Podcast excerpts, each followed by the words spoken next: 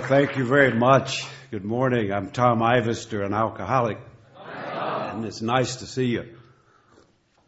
I have uh, learned that Icelandic people like music, particularly at 3 a.m. They, they like music. the only problem is they only know one song, and they and they play it with varying levels of intensity and tempo with huge drums and hard to sleep when your bed's vibrating from the drum.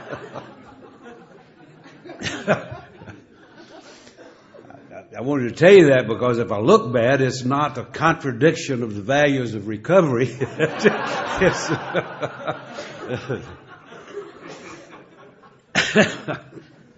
it's great to be here.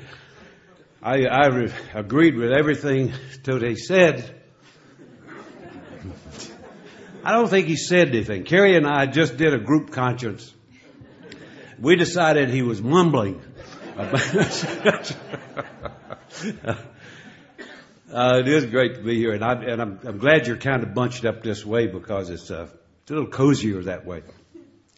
And what I want to do is, uh, well, I want to do what I was asked to do because Pitur, Pitur has uh, threatened me bodily with those crutches if I deviate at all.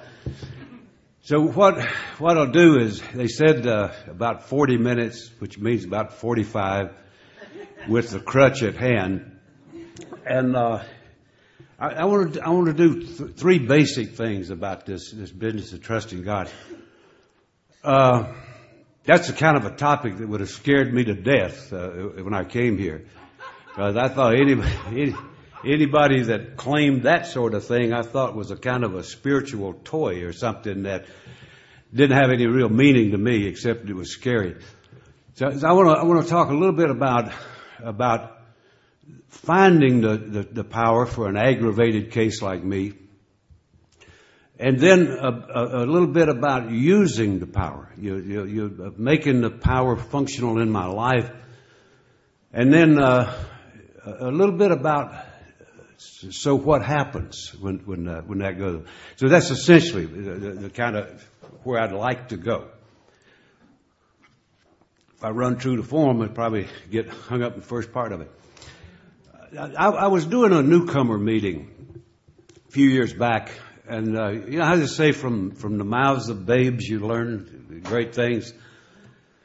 I was doing this newcomer meeting, and there was a, a young lady said, uh, "Can I ask a question?" I, I said, "Of course you can." And she said, "I've been hearing about the spiritual side of the program since I got here."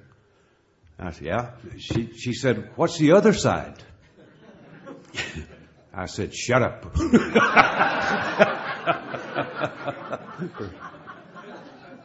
a great question, eh? What is the other side? if, if, if, it weren't a spiritual program, we'd be dead meat right now, I, I suspect. And so it is, it is a spiritual program. That's the good news today. It was the bad news when I came here. Yeah, I was a, uh, I was a rather aggravated case. Uh, was a fella, I won't go into graphic detail, we'll, we'll grunt and groan tomorrow.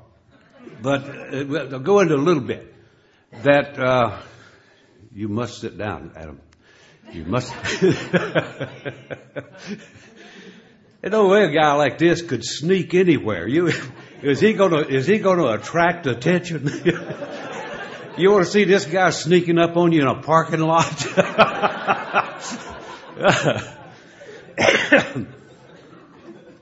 what we were like. yeah. but I was a guy that was, I, I don't think anything unique about it. I personally have never met a single alcoholic since I've been in AA who hasn't had major difficulties in the spiritual life. I've sponsored ministers and priests, and they tend to have more anguish in that area than the average cat. So I've never, I've never dealt with anybody who hasn't had a spiritual dilemma, either for, for whatever. It comes in a variety of forms and shapes, but, but, but I've never met one who doesn't. And so I was more typical than atypical. I was a guy who, uh, I, I, grew up in, you, you, probably don't know a lot about the southern United States, but you probably have such a thing in Iceland as well. We, we, uh, we have a thing we call the Bible Belt. And it's a, it's an area that has a particular re- religious fervor that is a, a lot more animated and a lot more noisy. It's almost like the Icelandic music at 3 a.m. Larger than life. And uh, many people do well with that. I was introduced to that as a child, as a defenseless child, and I was taken into this Bible Belt fundamentalist religion, and I found it to be extremely scary. It, it was confusing. It was not something encouraging or uh, that that I could could could have any real interest in, in development. I'm talking about as a preschool youngster. I'm not talking about a rebellious teen. I'm talking about a preschool youngster. When going through that kind of fumbling approach to religion, I discovered that I didn't believe some of that stuff. I mean, I just didn't believe it. And there is an enormous amount of guilt associated when a child is doubting and challenging something as fearsome as the idea of God. And so what happened was a deep sense of guilt about that. A, deep sense of, of, of, of hidden thoughts and ideas. And I never really shared those ideas with anybody thoroughly until I was in Alcoholics Anonymous for a good while. Though I, I, I engaged people in them in barroom uh, debates about which came first, chicken or the egg, and if God's if God's so good, why does all the, what are all the tragic things? We all got into all those kinds of philosophical deals, and uh, but but what I what I was was a guy who had thoughts that were so bad that I couldn't surface them.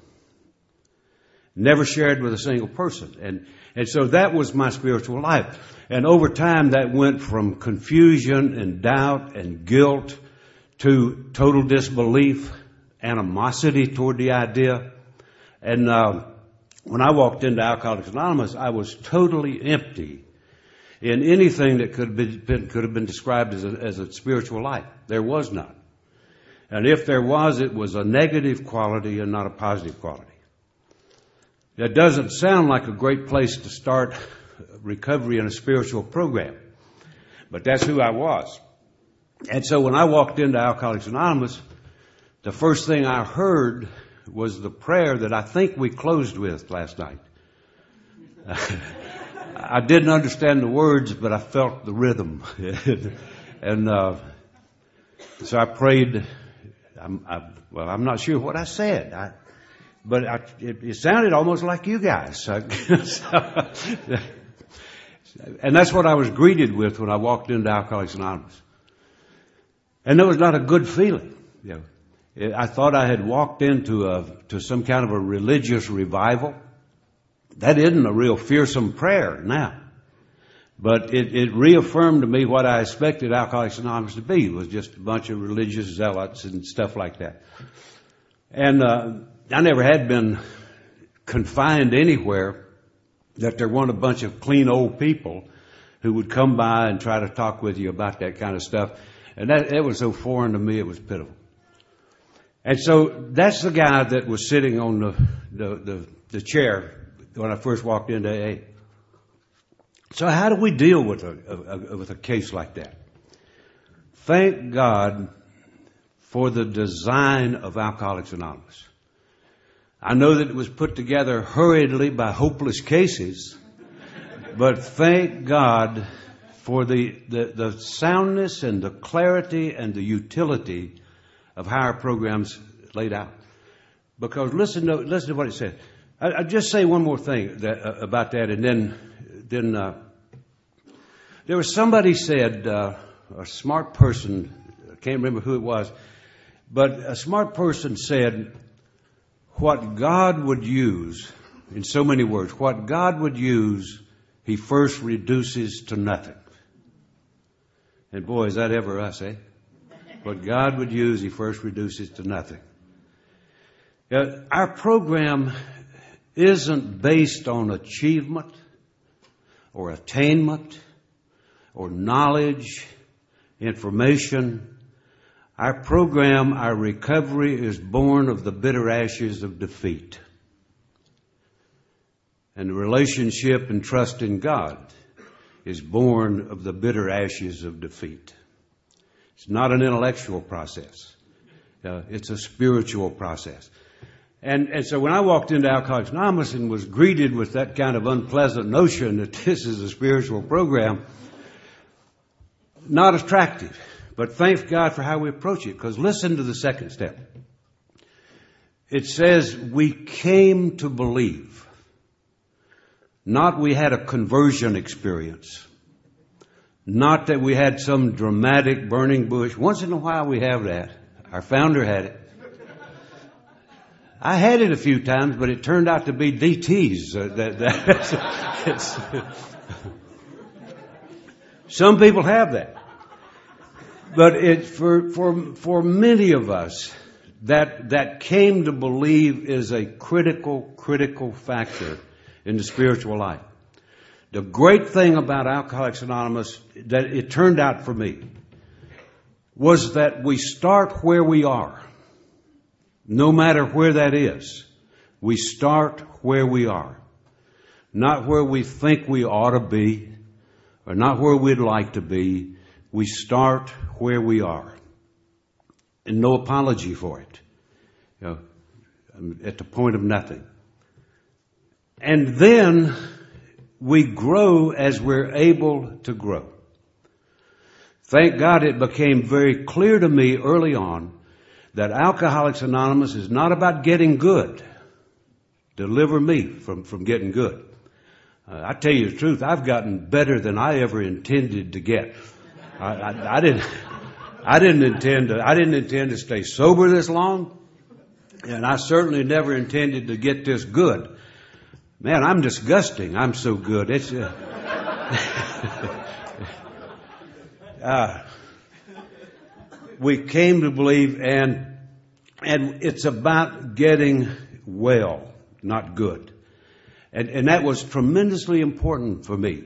That I didn't, you know, I had always seen the world and I saw fellow alcoholics in AA as being at a different level of life than me. And when I would hear people talk about the spiritual life, it sounded like they were from another planet. And I did not relate to that.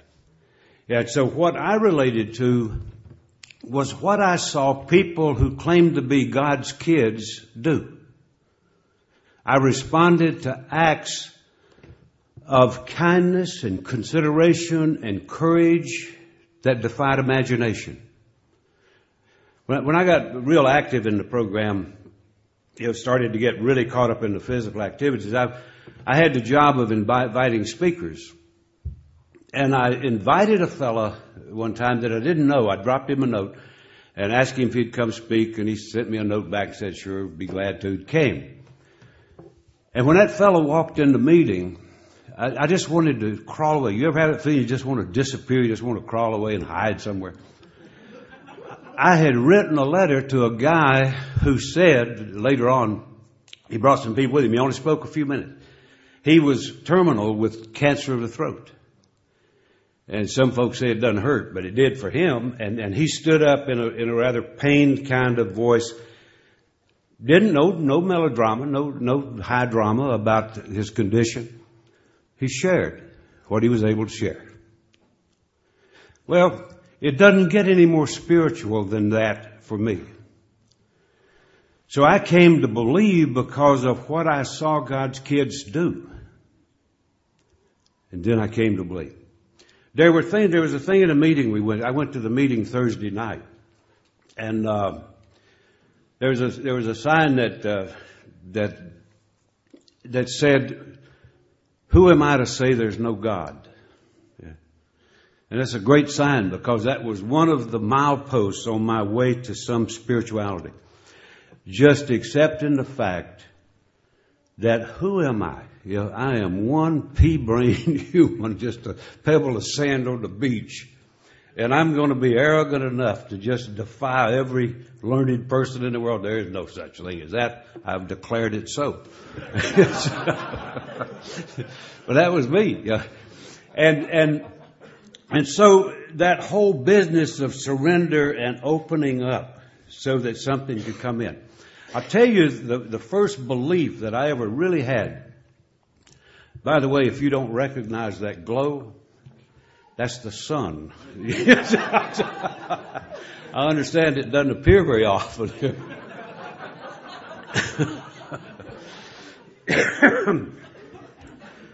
the first power that I ever, ever truly believed in was um, not a concept; it was a feeling.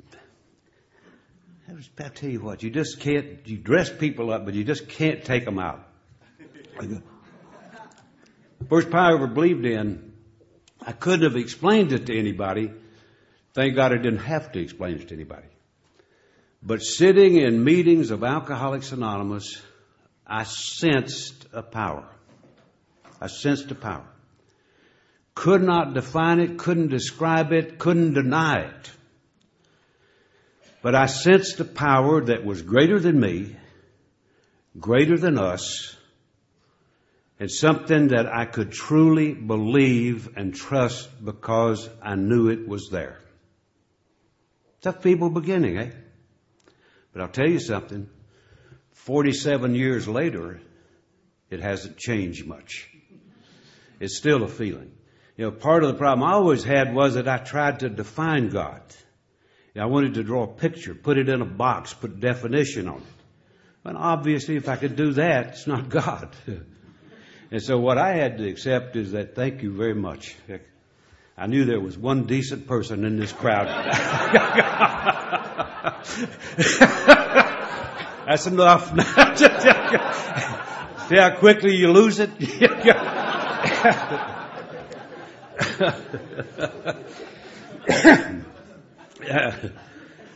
but what a, what a powerful thing, you to start to truly believe that there's something there and, and then feeble beginning, to be sure, but enough. Yeah. I always had a kind of an approach avoidance reaction to, to uh, spiritual meetings. You know, was, there was a spiritual topic, I would want to go, I'd want to go, but I wouldn't want to go. Yeah. And I'd say, geez, not that third step again, you know, but here we go. And so I'd always go. And so it's a very, very delicate process for some of us. And so when, when I look at that spiritual foundation that's laid out, particularly in the second and third step, for a guy like me, it is critically important to keep it in perspective and to not get carried away with some kind of high toned notion of what the spiritual life is about. I really like the way our book approaches it. I like the way our book approaches most things it says that it's okay to have your head in the clouds. Something like that. But keep those big feet on the ground. And so when I start thinking about the spiritual life, it's easy for a guy like me to jump to extremes. But it's very important to me to remember from whence I came. And that what I came to believe in is a power that I felt within me. And so when I start to turn my life over to that power, it's very important to not let that get into some heavenly magic show. That it's a matter of utilizing the power that's a part of my life. And my, my thought was always like when I first started trying to learn to pray, I always, I, I didn't know how to pray. And I would want to pray for everything. You know, I'd pray for crop failure in India, you know, and all kind of stuff like it didn't have much to do with anything. But, but learning how to pray in a way that really had effect in my life uh, was a, was something to learn. It was not an automatic kind of a thing for me. And so it becomes a, a, a very real kind of a function in my life. To this day, I still don't. I got to I gotta find a way to hide. You might get shades or something. I'll do it like this. Yeah. to this day, I don't get too carried away with that kind of stuff. You know, I, I like to, to, to, to recognize is that the power within has to connect with the power without. And I don't get a lot more complicated than that. You know, when I start looking at how to live the spiritual life, I will fine, Cody. I can, I can keep it. I can keep the shade out. Oh yeah, I'm good. I'm good. I just, I just look bad. um, the the real key thing for me is about being in tune, being in tune, so that the power that lives within is in tune with the power that's larger than us, you know, the large, the higher power. It's about being in tune. I'll give you an example of, of, uh, of how that, how that functions in my life. I fly a lot, and, and I have a lot of experiences having to do with flying. One day I was, I was, I was walking down the concourse, rushing down the concourse at the airport in Chicago, at O'Hare Airport. And uh, I realized that I was grinning. Well, you don't grin in airports. Everybody's mad in airports. No, nobody grins. I mean, you look like an idiot when you're walking down the.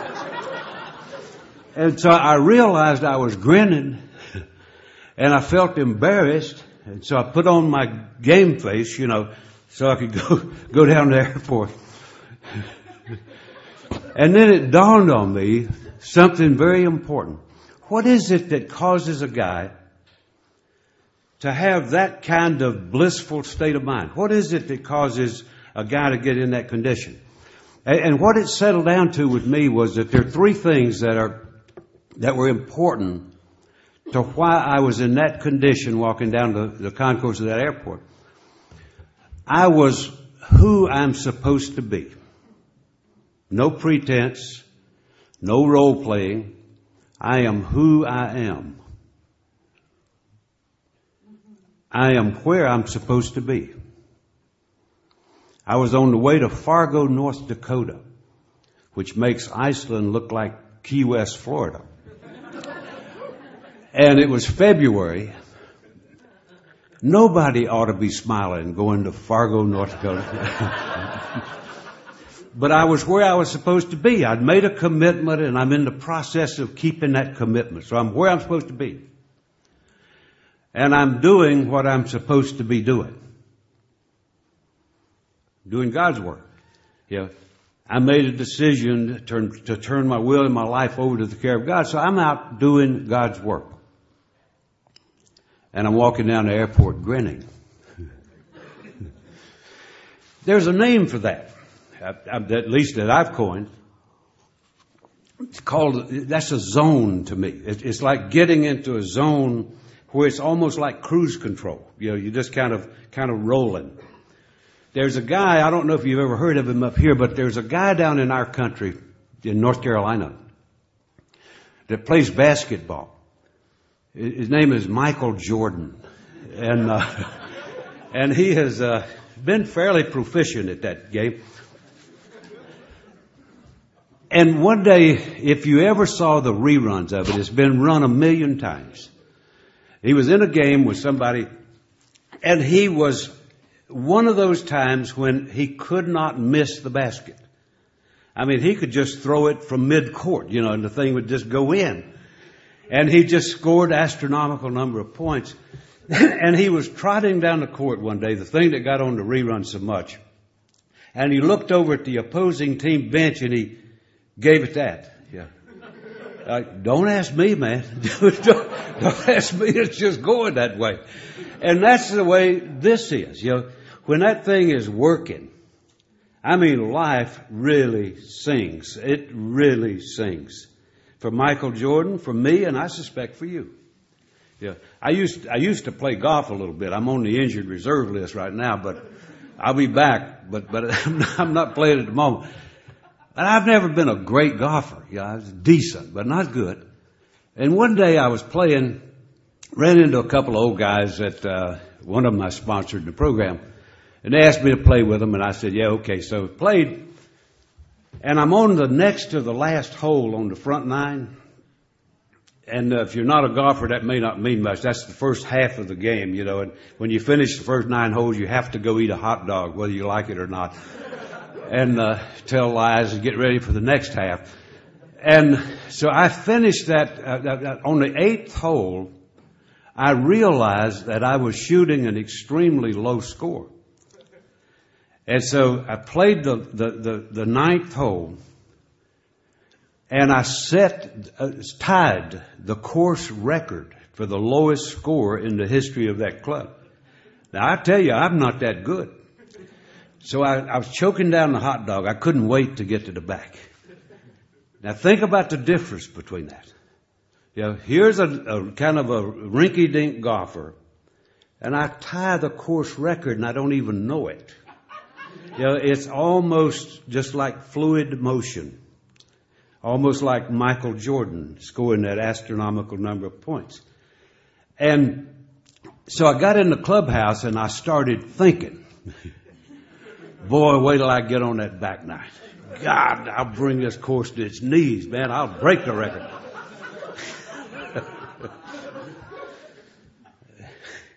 I was 15 strokes worse. Oh, see what I'm talking about? you know, the, the spiritual life, when, when I'm in tune and when I'm doing naturally and freely exactly what I'm supposed to be doing, my God, does it ever work? Does it ever work? And so I trust God because I know what happens in my life when I trust and am tuned and practice this life. And so it's a natural kind of a thing where life works amazingly well. I'm a guy, you know, like the book says that the spiritual life is not a theory. We have to live, live it. I'm somebody who truly believes that. You know, when I first came into AA and I heard people talking about living a spiritual life, I really did think they sounded like spiritual robots. And it sounded just abnormal to me. You know, some guy talk about, well, I'm looking around for a parking place and I can't find one, so I prayed and somebody's Volkswagen just disappeared, you know. and I had missed space, you know. Well, that's about how it sounded. Now I talk like that. I, I can't believe. But it's different with me. of course it is. I use it in everything that I do. There's nothing of significance that I don't do based on the spiritual life. Every morning, you know, when I start my day and recover from the night before, I, when I start my day, I start it out with a very simple prayer. You know, I, I don't pray for survival anymore. I don't take it for granted, but I don't pray for that. You know, what, what I pray for is thanks for what you've given me. You know, thanks for the life. And, and I ask God to help me be a good example. I want to be somebody who reflects well what this life's about. And when we talk about a program of attraction, we're not talking about an ad on television. We're not talking about a booklet or a brochure. What we're talking about, the program of attraction, is us. And it's what kind of an example am I to somebody else? So I ask to be a good example. To be worthy of the gift. And that takes some good living to be worthy of the gift. And to be sensitive to opportunities to be of service. Now I guarantee you, when you pray that prayer and you mean that, you will get opportunities to be of service. Who knows how many ways? You know, but when I'm tuned in and sensitive to trying to be a spiritual person in my life, there's absolutely no limit to it. Sometimes it may simply be saying to a guy that's loading boxes, Hey, geez, I bet that's hard work. Yeah. Yeah. Or saying to somebody in a restaurant, thanks for the service. Yeah. Just simple little things like that how many people there are in this world who need a little bit of encouragement. Don't need any profound stuff, just need a little encouragement. You know, it's like I mentioned about how much time I spend in airport. And I'll, I'll shift in a, a little bit into the, the payoffs that come. Now I do that because I believe that and I feel that. And I swear to God, it's amazing what happens when I try to live the spiritual life. And I could give you thousands of, of examples, but I'll just give you, give you a few. you remember when 9-11 happened? I had to fly the next weekend. Well, flying the next weekend was not a good plan. But it wasn't my plan, so I had to go and I had to show up. Airport looked like Beirut. I, I mean, it was bad news. Everybody standing around with guns and mad, and, and I mean, bedlam, pure bedlam. So I'm checking in and uh, trying to. And there was a poor lady uh, by herself. And, and during, during that little flurry of stuff, the person on duty had to do everything. Had to control the crowd, do the ticket, do the, not the physical search, but had to move the suitcase for you and all that stuff. Well, I was watching this poor lady that was doing it, and she was a, I'll be diplomatic, she was sort of well-nourished girl. And, uh, she, and she was sweating. I mean, she was not glowing, she was sweating. And not having a good day. And, uh, so I got up there and I, I figured I'd just lighten her up a little bit. You know, I mean, she didn't have time for too much frivolity, but I said, I said, man, there's something? She said, you're damn right there's something. And I said, I tell you what you do. You work on till quitting time and then take the rest of the day off. And she, she, said, she, said, you better believe I'll take the day off and I'm taking tomorrow off too. I said, go for it, girl. You go for it. I mean, so we, we just, just kind of woofing around a little bit just to give her something other than complaints, yeah. Well, I finished up the ordeal and I kind of enjoyed it and she did too. And so I started walking off. Now I'm in the middle of Beirut, you know, it guns everywhere and everybody's mad, including her. And I hear this voice, Mr. Ivester. I said, now what? She said, come back, I forgot something. She had kicked me up to first class. I could just picture that old Yankees saying, how did I get out of my seat? I had to. Spiritual life's not a theory. We have to live it. and it pays. I mean, it absolutely pays. and it's not, it's not a, it's not manipulation of the world. It's just the way it works. You, you hear that thing in here that you can't give away more than you get? Believe it. Believe it. You can't give. I'll give you one more example of a thing that. How am I doing? Petura's not back with the cane yet. Well, we're headed somewhere close to, to home straight. No, no, don't get your hopes up now. Not real quick, but we're headed there. when I was working, I'm, I'm unemployed now. Pitiful story. you may want to take up an offering to, to help out. but when I was working, I, I, worked in a in an office complex downtown, and uh, I, I'm the kind of guy I'm either wide open or dead stop. Moderation is not my name. I, that is not me. And so I'm the kind of guy I either take a two hour lunch or none. and so there's a little rescue place for guys like me in the next building of mine. So I, I would about every six months or so, I'd go over there just to get survival food, you know. And so I walked in one day, and there was a little, little, really bedraggled little gal working in there. And she just looked like she'd been beat by everything in life, you know, just sort of, sort of beaten down gal. And so I, I started messing with her. Yeah, just sort of loo- loosening her up a little bit. And so we, we visited.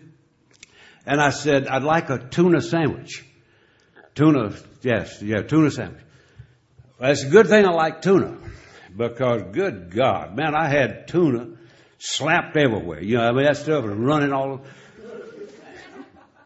Well, nice visit. About six months later, I'm back. When I walked in, she's still there. Yeah. And when I walked in the door, I, I mean, I didn't even say hello.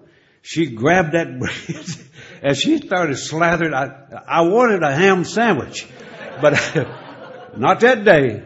And she slammed that tuna on stuff. but you see the point? You know, that, that thing about how I approach life, you know, how do I go about putting this spiritual life into play. And boy, does it ever pay off. Yeah. I do it in everything that I do. Every time I speak, that's where I walked this morning. You know that. I have to get spiritually prepared for what I'm going to do if I'm going to do God's work. Otherwise, if I get lost in my head and I just want to have nice little nice things to say, then then I lose it. So I, I pray about that. If I do a 12 step call, the only preparation I do for a 12 step call is going up the steps, ask God to help, to help me do it. And so that's what I do in everything I do. Uh, let me give you just a couple of, of, of sort of, I mean, the spiritual life is wonderful. But what we get restored to is life. Life. We don't get transcended from life to some higher existence. We get restored to life. You know, our book says that we absolutely insist on enjoying life. Not a party or a movie or a dance. We enjoy life. We enjoy it as it comes. And it's good to know that because sometimes life is pretty tough. Sometimes it's so good I'm delirious. And sometimes it pure sucks. I mean, it just sucks. Most of the time it just sort of goes along, you know. But that's life. And, and tough times are going to come. The good news about the spiritual life is that I don't care how tough it gets, trusting God is good business. I had a thing happen in, in, in, in business. Everybody in business does not practice principles. not everybody. I know that's shocking to you. And, but I, I, was I was heading an organization and had several hundred employees, and there was a I don't know if you'd call it a hostile takeover or what, but there was a decision made about my organization without consulting me.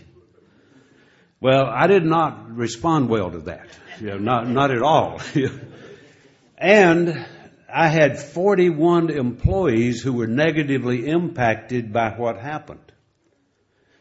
Well, my belief is when I supervise people, I care for them as much as, as, as I do the supervision of them. That part of it is to, be accountable for their welfare. And so on the good side, I took real, real exception to 41 folks that, that trusted me being yanked around and negatively affected by something. And, and I was, uh, angry is too kind a word. I was, I was grimly mad uh, about that thing. And when I get really mad, I revert to street thinking. And I'm thinking, I'm gonna, somebody's gonna pay for this. I mean, I'm gonna knock somebody out. I, I, I'm not thinking about negotiation. I'm thinking about, I'm gonna knock somebody out. When I, so, I was at a, at a level in the organization, I demanded a hearing. And, uh, was given a hearing. And if you can picture this, the hearing is, I have to meet with seven people, all of whom had gained from what happened. And I got to meet with them. Well, I'm looking forward to it. One against seven. And, uh, now I'm going up, I'm driving. I had a 75 mile trip. I'm driving up there. I'm preparing for the meeting. And what I'm really prepared for was how many ways can you pronounce SOB? It, it, I mean, I, I, really was ready for some, some action. And then, then it dawned on me. I had read something uh, uh, that morning that it took me a while to sink in. It said the difference between man and it named some animal is the ability to love its enemies. Yeah. Simple little thought like that triggered different kind of thinking. And what I did was literally, literally, what it says in the book. That, that, that pray for the folks that you got resentment about. I took every individual that I was to meet with, and, and put their presence in my mind.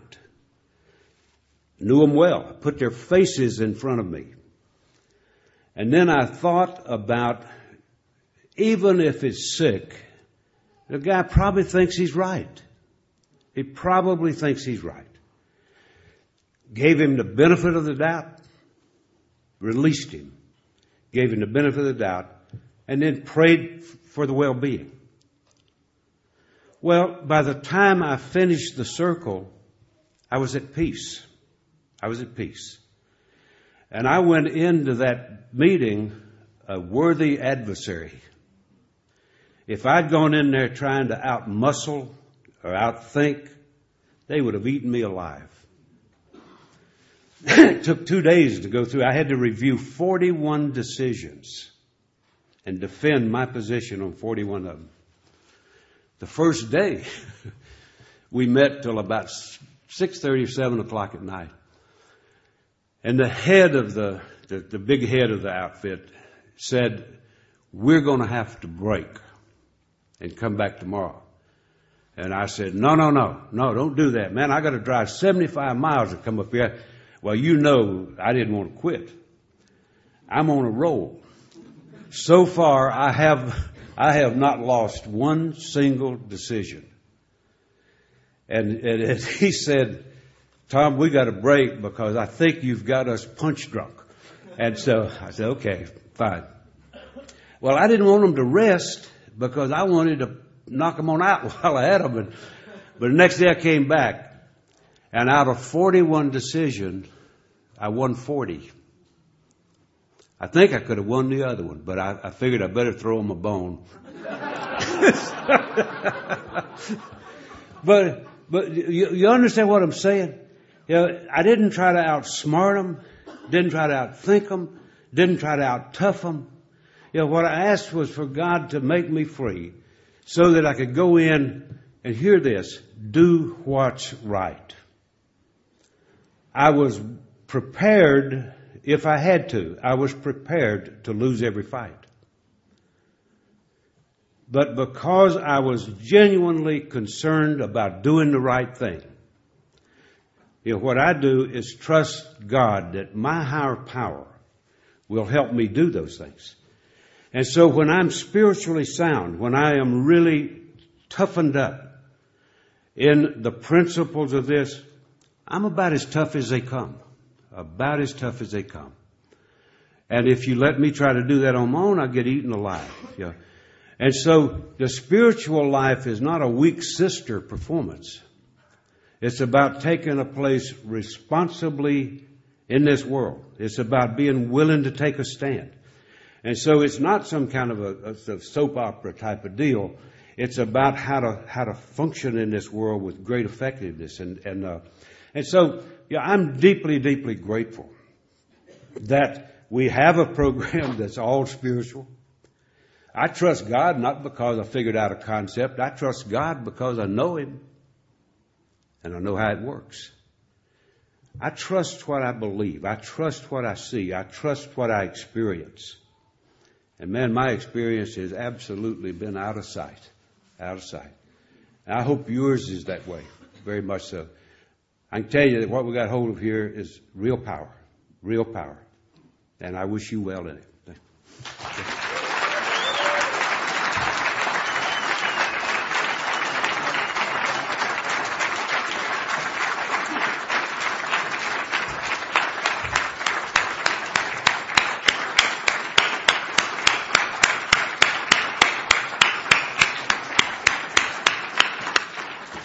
Þakkum Tom kærlega fyrir, thank you, thank you Tom. Hérna, við ætlum að taka nokkra spurningar eða hafið einhverja spurningar í sambandi við hérna, topikið, trista Guði, að hafa endilega að hérna, spurja Tom núna, bara rétt upp hendi þeir sem að hafa einhverja spurningar. Og við erum að um, við erum að tala um sko 47 ára etru sko, þannig að það er kannski, það er kannski eitthvað sem einhver hefur. Hann hafði nefnilega mikla ráðegjur af því sko að þetta er of látt sko spurningasessinu þannig að hérna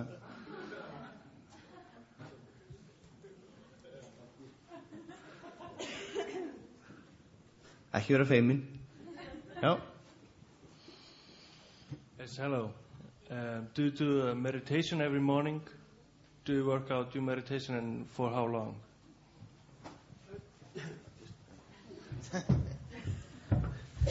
Now, I quit drinking, but I didn't quit manipulating. I, I still, I'm, yeah, I do. The, the, the, short answer is no, but let me give you a little longer answer. I, I, I do meditate every morning. I missed it this morning, but I made up for it because you had a small ocean out there, and I was able to do it. I love water. I love running water. And my greatest meditation, when I really want to get my soul cleaned out and get the, the, the energy coming in, I love to get by moving water. So for a long time, I wanted a pond at the back of my house. And uh, my wife was not real keen about me spending that much money. So I gave her a pond. I gave her a pond for her 33rd wedding anniversary and uh, she she's starting to like it. I but I mean, you got to go to great lengths if you want to meditate. And so, yeah, a lot of times, you on every day that I can, I love to get out by that pond, and, and I, me- I meditate. Yeah, and I meditate. Sometimes it, it's not. I don't hum a mantra and go into a lotus position. I, I just sort of think about stuff. The biggest problem I have in meditating is shutting my mind down. Because like everybody else, I got a lot of stuff on my mind. And, and so when I start to meditate, it takes me a little while to get it shut down. You know, so that I can be open to something. And sometimes I just take a key word. You know, I'll just take one key word to sort of focus me and get me going. You know, I could take the word love or the friend, whatever. Any kind of a word, and then I can start letting that happen. Yeah. Most often, that prayer that I mentioned that I do every day, that's a, a big part of how I end my meditation. Because then I'm equipped to genuinely open up and let that power come, come into my life in great effectiveness. So yeah, I do it every day. It doesn't take long. It, it, I'm not somebody who goes off and, and, and, and stays there for a long time. I don't think you have to go to the mountain to meditate. You know, I do it on planes. I, I do it in a lot of places. I don't have to have water. That's just my favorite place. This morning I sat in the room. I looked out at the ocean. Yeah. And I thought about what a great experience you'll be here with you guys. That, uh, and, uh, anyway, that's what I do. Yeah. But I make that a part of my, not only, that's my daily routine, but I'll often do that, you know, periodically, you know, when I've got the opportunity. I'll just do it. Great, great energy builder. Yeah. Thanks.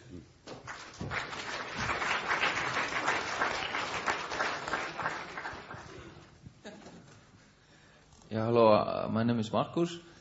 Uh, there's a warning. Uh, you know, uh, you can't be enlightened in, in the state of enlightenment all the time. And you know, when I've I've I've I've uh, felt this zone sometimes, and the next day I think I'm in the zone, but really I'm just listening to some voices in my head. do you do you have any warnings or, or, you know, what is the will of God and what is my will? You know, any warnings?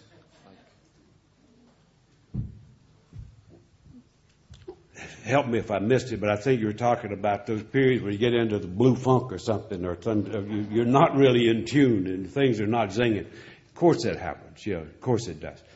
The um, what I find is that, and for me, I, mean, I like simple stuff most profound things are simple. And uh, so I like simple stuff.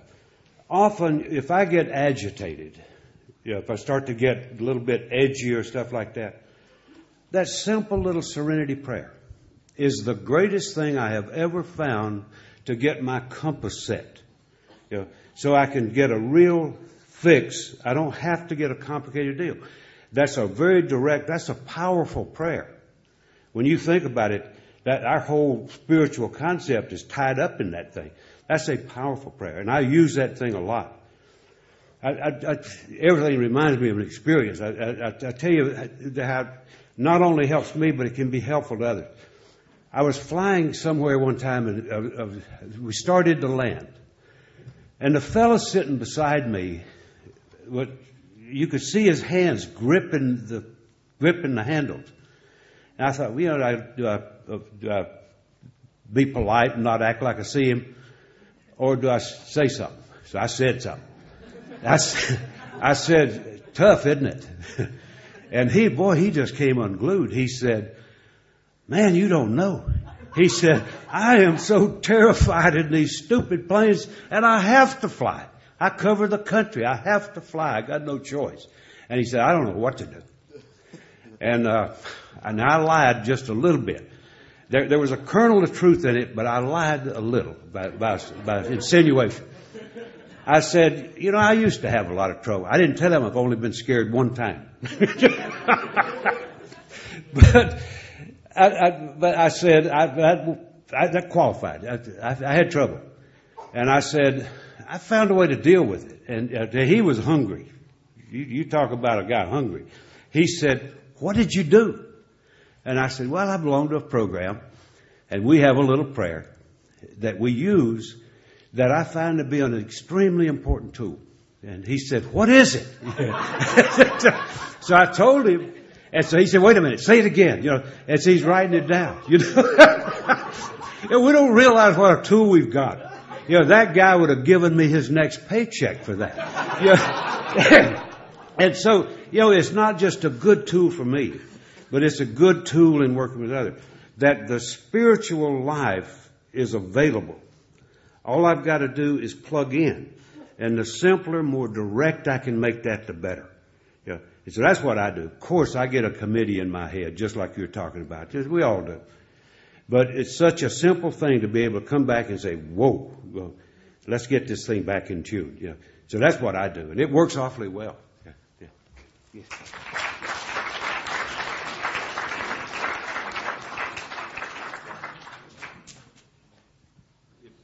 Anybody else, would be, uh, I keep sitting down, but if there's any, anybody else, anything I, or what are we, oh, here you are. I thought the boss had left. Okay. I, I think we'll just we'll, just stop for now, and then we have the the long questions and answer session afterwards. So. He said, Splendelhofen. Thank you, Thank you. Thank En við ætlum að taka hérna þá tímynda pásu en það er hérna áriðandi tilkynning húsasmiðan fyrir að opna og, og við megum ekki leggja í stæðunum fyrir framann húsasmiðina við verðum að, hérna, að halda sátt við húsasmiðina svo það fari ekki slæmt orð af, af aðráðstefnum og þannig endilega þeir sem eru með bíla þar að færa það og það eru stæði hérna við hliðina til dæmis á húsinu og í nákvæmnu og við ætlum að taka svona tímynda pásu